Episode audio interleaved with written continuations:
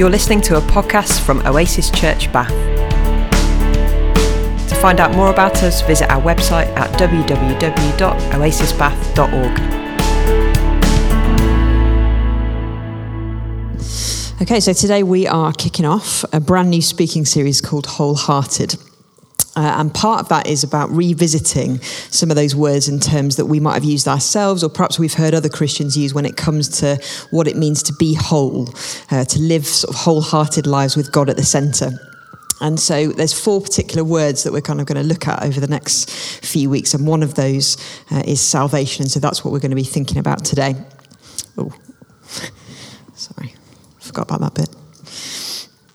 Um, so I wonder when I say the word salvation, um, or maybe like a, a, phrase linked to that, you know, like being saved or getting saved, you know, what what comes into your mind? I won't get you talking to each other because we'd be here all day. We could just talk about that forever. But um, yeah, what what maybe comes into your mind? What do you see or imagine? And maybe think about where that comes from.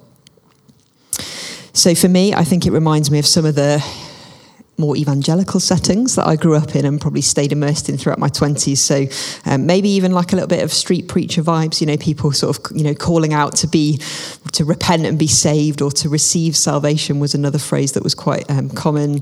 And I actually even remember talking about people in terms of like whether they were saved or not, you know, a kind of line to draw about whether people were in or out. And I don't know if that's been your, your experience, but that's what it makes me think of when I hear that word. And this idea of, of being saved or being safe from something and enabling others to also be saved was really key to that type of Christianity. And it, it really shaped, I think, my early understanding of, um, yeah, I think what it meant to be a Christian. So both, both in terms of personally, how I saw myself and my relationship with God, but also how to live that out around others and, you know, what I was supposed to be doing in the world. And I think now, um, because of lots of different reasons, my understanding of that word and what it means has really shifted. And so I want to kind of walk you through a little bit of that this morning, uh, based on lots of different things that I've read and come across over the years. And hopefully, where we'll land is perhaps having a more expansive, uh, wider understanding of what salvation might mean in a faith context, but particularly in a progressive Christian faith context. Um, and actually, I, I'm excited by that wide and expansive definition. I'm not, I don't want to bin the word salvation at all. I think um, it just needs understanding and unpacking. I'm excited by, I think, what it, what it can mean and what it does mean. So, uh, firstly, a bit of background. So, if you know me, you'll know that I'm like a, I don't like to tell loads of people, but I am a massive Bible geek. And so, when it comes to sort of looking at a word like this, I get all my big books out and I go on a bit of a treasure hunt to see what I can find. And that was me this week. I had a great time just understanding this word, where it comes from, where it's been used, some of, some of the sort of wider meaning. So, I'm going to give you a little bit of a, a whistle stop tour through um, some of that in terms of how that word um, has been traditionally used, particularly in the Bible, and, and maybe what that tells us about what it could mean. So in the Old Testament, the root Hebrew word used for salvation is yash, and it has this sort of basic meaning of like being wide or roomy. So it's, it's sort of this sense of like having space and being free. And um, has anybody listened to the Liturgist podcast here? Anybody familiar with that? It's a really good podcast. Um, and in preparing for this talk, I noticed that they'd actually done an episode of the podcast where they discuss salvation. Um, and uh, the, one of the presenters said actually a better way to describe salvation is to say, Are you free? Are you free? And I love that. And I think it really complements this idea of that original sort of meaning of the, the Hebrew word. So, in terms of the Bible, the first time that word salvation is ever used in the Old Testament is in the book of Exodus. And that's um, in the context of the Israelites um, who were saved from the oppression of the Egyptians. So, that word they were saved, they were delivered, is that word for salvation. And in other places, it's used to describe how God saves, frees, or delivers people from all sorts of enemies. So those enemies are different each time the word is used. So it might be it might be um, a lion in one case. It might be uh, enemies on the battlefield. It might be wickedness or sickness, um, trouble, and also sin.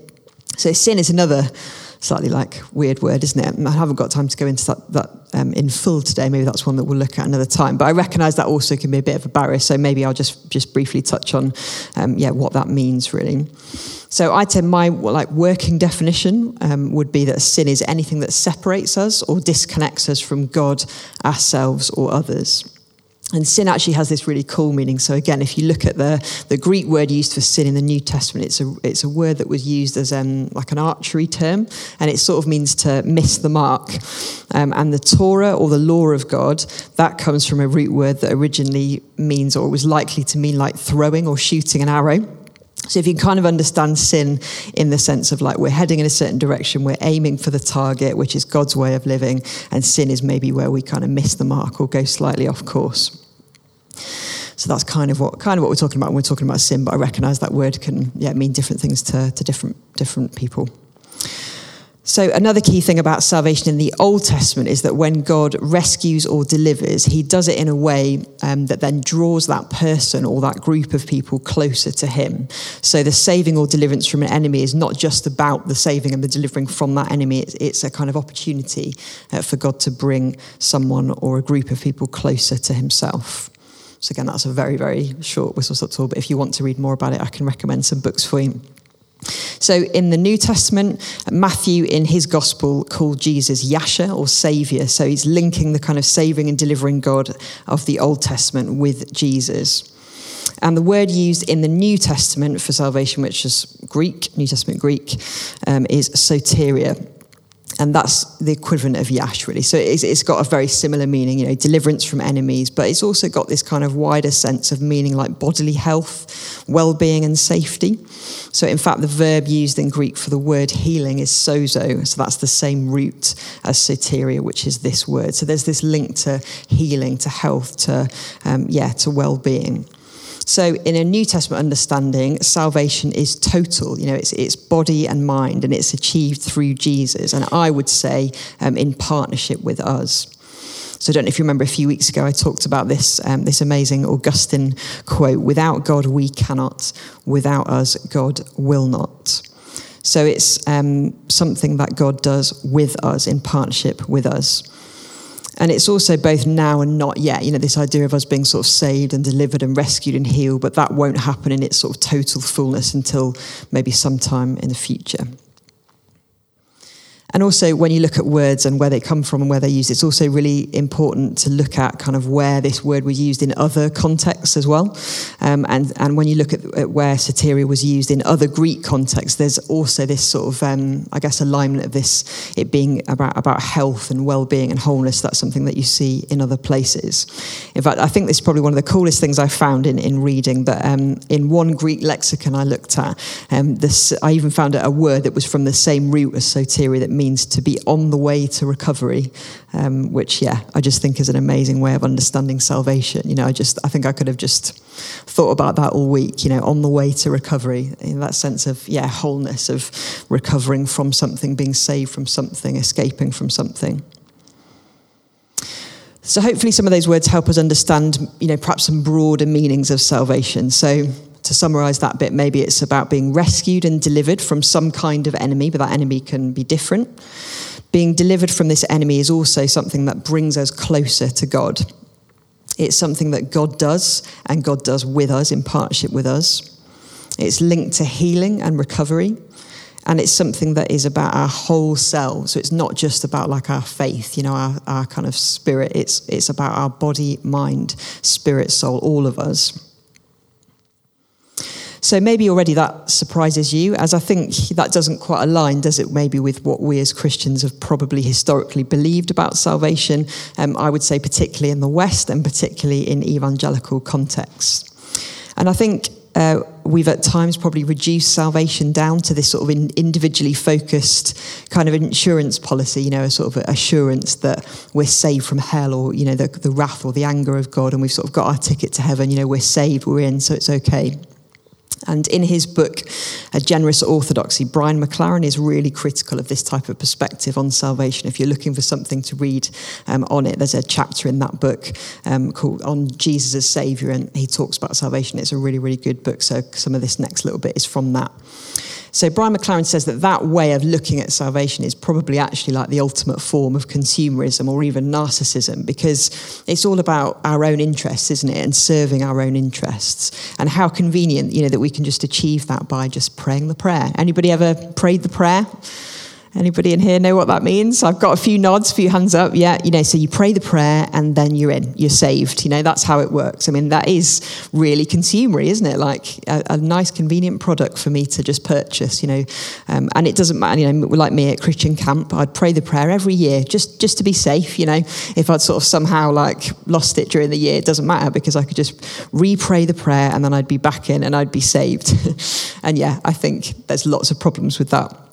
And McLaren also talks about how it makes us quite selfish because actually we, we really only care about what happens to us, you know, because obviously if we're saved and the deal's done, then, you know, why should we really help others or make a difference in the world around us? And I think one of the impacts of that is then that it causes very little change in us and the world around us. And it means we miss opportunities for formation and growth. You know, why work on myself? Why do all the hard work? Why, um, you know, improve and grow and, and progress and evolve if, like, you know, it's job's done and I'm saved anyway? What's the point? in all of that. Um, and when we look at what discipleship actually means, you know, what it means to follow Jesus, to become more like him, that process of growth and discipleship, that's very different to this sort of view of, of salvation. So yeah, do read that, that book, and that chapter in that book is really good. And another thing to highlight from that is the way that McLaren talks about the three different ways that he thinks that God saves. So I'll just sort of, yeah, summarize those quickly.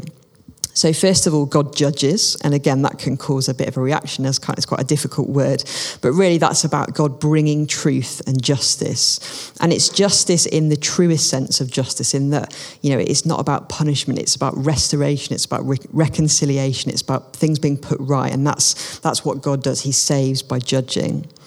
And that's linked to the second way, which is about God forgiving. He forgives us. So debts are cleared, wrongs are righted. There's justice, but there's also mercy. You know, there's that theme running throughout Scripture of this merciful God who, who delights in mercy. Um, so we're forgiven, but we also then show that same mercy to others and we forgive others. And then finally, God saves us by teaching and revealing. And I'd also add healing and restoring to that bit too. So God in his grace reveals, you know, what we couldn't see before, maybe what caused what we experienced, why it happened, how we can avoid it again. And in that process comes healing, restoration, and I think coolest of all, redemption. So this is, yeah, one of my favorite things I think, again, I read when looking into salvations. This is um, from Richard Rohr, and this is from his book, Falling Upward. Salvation is not sin perfectly avoided, but in fact, salvation is sin turned on its head and used in our favour. That is how transformative love is. Um, a few weeks ago, Claire, uh, when she was leading worship, reminded us of this God who wastes nothing. You know, this idea of, of yeah, um, nothing wasted, even the bad stuff. And I think that's really relevant. You know, even the, the worst of everything can be turned around and used for something brilliant or saved. And that doesn't happen in an instant moment, does it? I mean, it certainly doesn't for me. Um, it's a long process. Salvation can actually take time, healing takes time. And in fact, that's actually why we're looking at healing as part of this series, because healing is, is very much linked to salvation. So, in fact, the word salvius, where we get the word like salve from, you know, like a healing kind of salve, has the same root as salvation. So, healing is intrinsically linked to salvation. It's such a big part um, of what we should mean when we're talking about what it means to be saved or to bring salvation to others. Um, Diana Butler Bass, another um, author that I really love, says it like this Salvation is a process whereby we enter into God's saving work, not a single moment of miraculous transformation through which we're rescued from sin. Salvation is a lifetime of practice, receiving God's healing grace and power, being changed by it, and offering healing back to the world. The healed heal. So actually, salvation isn't just a personal thing. You know, it isn't just something that's for us. It's for the whole world. It's something we experience, but it's something that we go out and do. You may have heard this um, this famous prayer by Teresa. I don't know if it's Avila, Avila. I feel like I'm Elizabeth might know the answer to that. I don't know. Contemplate. No, I just thought that was your your area. we'll say Teresa of Avila. Yeah, that sounds good. I'm going to go with that. Avila. Um, and yeah, this amazing prayer um, that she wrote Christ has no body but yours, no hands, no feet on earth but yours. Yours are the eyes with which he looks compassionately on this world. Yours are the feet with which he walks to do good. Yours are the hands with which he blesses all the world. So, what we're doing as Oasis through our community work, what our partners who are using this building are doing, is the work of salvation. You know, that impact report you're holding in your hands or is, is nearby you, um, they're salvation stories. You know, they're about bringing salvation to the community, to the, to the world. It's not just um, about us, it's about everyone. Things like food insecurity, uh, mental illness, loneliness, fuel poverty, these are all enemies, enemies that we're fighting with God's help. That is the work of salvation. Um, another name that I don't know how to pronounce, Cynthia, someone, in her book, The Wisdom Jesus, which is an amazing book actually, um, echoes this, this thought, I think, in her reminder of how salvation wasn't actually a word that Jesus or his followers really used. So she says this For the earliest Christians, Jesus was not the Saviour, but the life giver. So in the original Aramaic of Jesus and his followers, Aramaic would have been the language that they spoke, there was no word for salvation. Salvation was understood as a bestowal of life, and to be saved was to be made alive. And that's pretty cool. to be saved was to be made alive. One more quote, uh, this time actually from a book by Jonny Baker and Cathy Ross on pioneering spirituality. Um, and uh, it's on a chapter thinking about holistic spirituality, but particularly from an African perspective. So, um, really interesting sometimes to consider perspectives from, um, yeah, different kind of cultures to ours. And I really loved this. Salvation is not only spiritual, it is holistic. Salvation is about humanizing the entire person and helping the person become more whole in every sense of the word. This includes spiritual wholeness, but also must include emotional, physical, and even economic wholeness. So, can you see why we're talking about this now in the context of this speaking series? Because salvation is about helping people become more whole in every sense of the word spiritually, emotionally, physically, economically. This is the kingdom of God. This is the shalom of God. And that's another word that we're going to look at in a few weeks' time. So, salvation is not a state you reach after a prayer you pray. I think it's a way of life. It's not a destination you reach, but it's a path you walk. It's not a ticket to heaven, but it's about experiencing heaven on earth right now. It's not just about your spirit and your soul, it's about your body and your mind. It's about wholeness, the whole of you. And it's not just about you, it's actually about everyone and everything. And it isn't to save you from God's anger because where there's justice, there's also mercy and forgiveness. And it isn't a club you're in or out of, it's a kingdom you were born to belong to. It isn't instantaneous, it's lifelong. And it is right now, but it's also not yet. And it's being on the way to recovery, whatever that means for you. I think about what that means in so many different ways to us, to some of our experiences, knowing what some of us have walked through, even recently, but also what it means in the context of what happens in this building. I think about our six um, addiction support groups that meet in this building and what the word recovery, what, what salvation in this way and understanding in this way might mean to them, being on the way to recovery. Okay. I'm aware I've chucked a lot at you, but I think I like doing that. and maybe your brain's a bit woo and needs some some time to think and process. But we always say that Sunday's kind of the beginning of something, you know. So we chuck loads of stuff out, and it's maybe the beginning point of chewing it over and thinking it through and discussing it. And that's why coffee afterwards is so important because we can begin to kind of chew over this and go, right, what does it mean? You know, um, the kind of now what now we've heard it. But I just want to maybe spend a few minutes just as we um, we bring the service to a close, just reflecting on that prayer, um, yeah, that we we heard earlier, the, the Teresa of Avila. That's how I decided to say it, wasn't it? Um, so I just want to read it again and then maybe um, just lead us in a, in a bit of a prayer, um, just where there'll be some space, I guess, for us to reflect on what are the ways that you, um, yeah, you're called to be Christ in the world as you go into this week. But I'll get to that. So I'll just read the prayer again. Christ has no body but yours, no hands, no feet on earth but yours. Yours are the eyes with which he looks compassionately on this world. Yours are the feet with which he walks to do good. Yours are the hands with which he blesses all the world. So maybe let's just um, pray together. And I just want us to think about those four things those hands, feet, eyes, body, and just for us all to reflect on maybe what are the ways we're called to use those things in our own lives, in the jobs that we have, in the homes that we're in, in the friendships, relationships, communities, and settings that um, that we're in. And, and that's how we'll, we'll finish today. So, um, yeah, let's pray.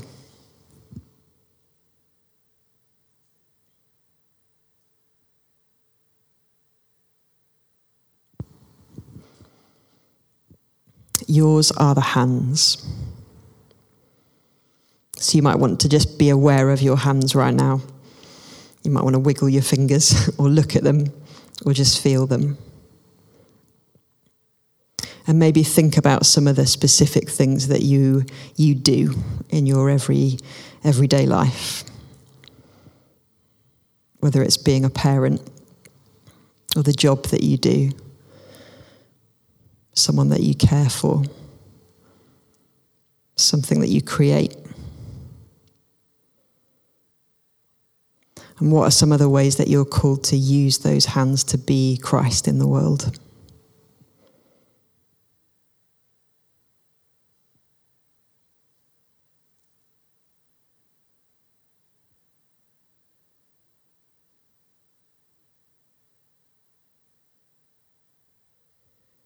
Yours are the feet.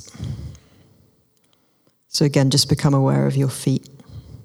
Wiggle your toes or put them on the ground. Become aware of them.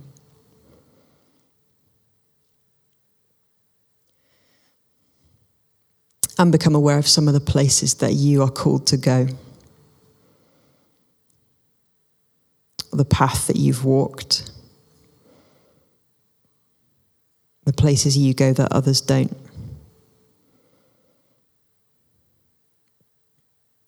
And how can you recognize Christ walking with you?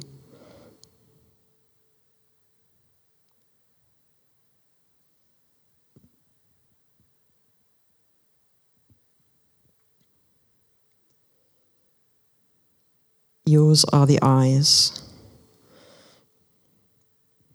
Don't know how you can become aware of your eyes, but you probably could. Move them around, don't poke yourself in the eye. but what do you see? And how do you see? And celebrate for a moment your perspective on the world, the way you interpret, the way you analyze, the way you view things, and how that's different to anyone else.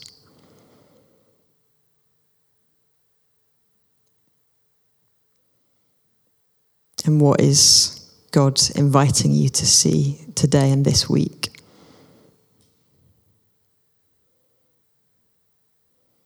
Is there anything that He's maybe inviting you to have a new perspective on?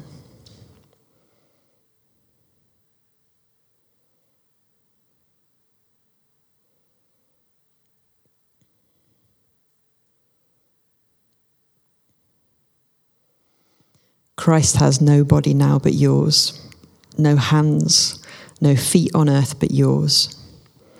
Yours are the eyes with which he looks compassionately on this world.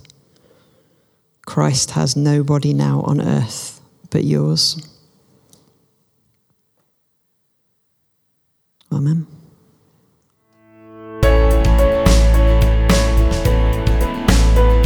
You're listening to a podcast from Oasis Church Bath. To find out more about us, visit our website at www.oasisbath.org.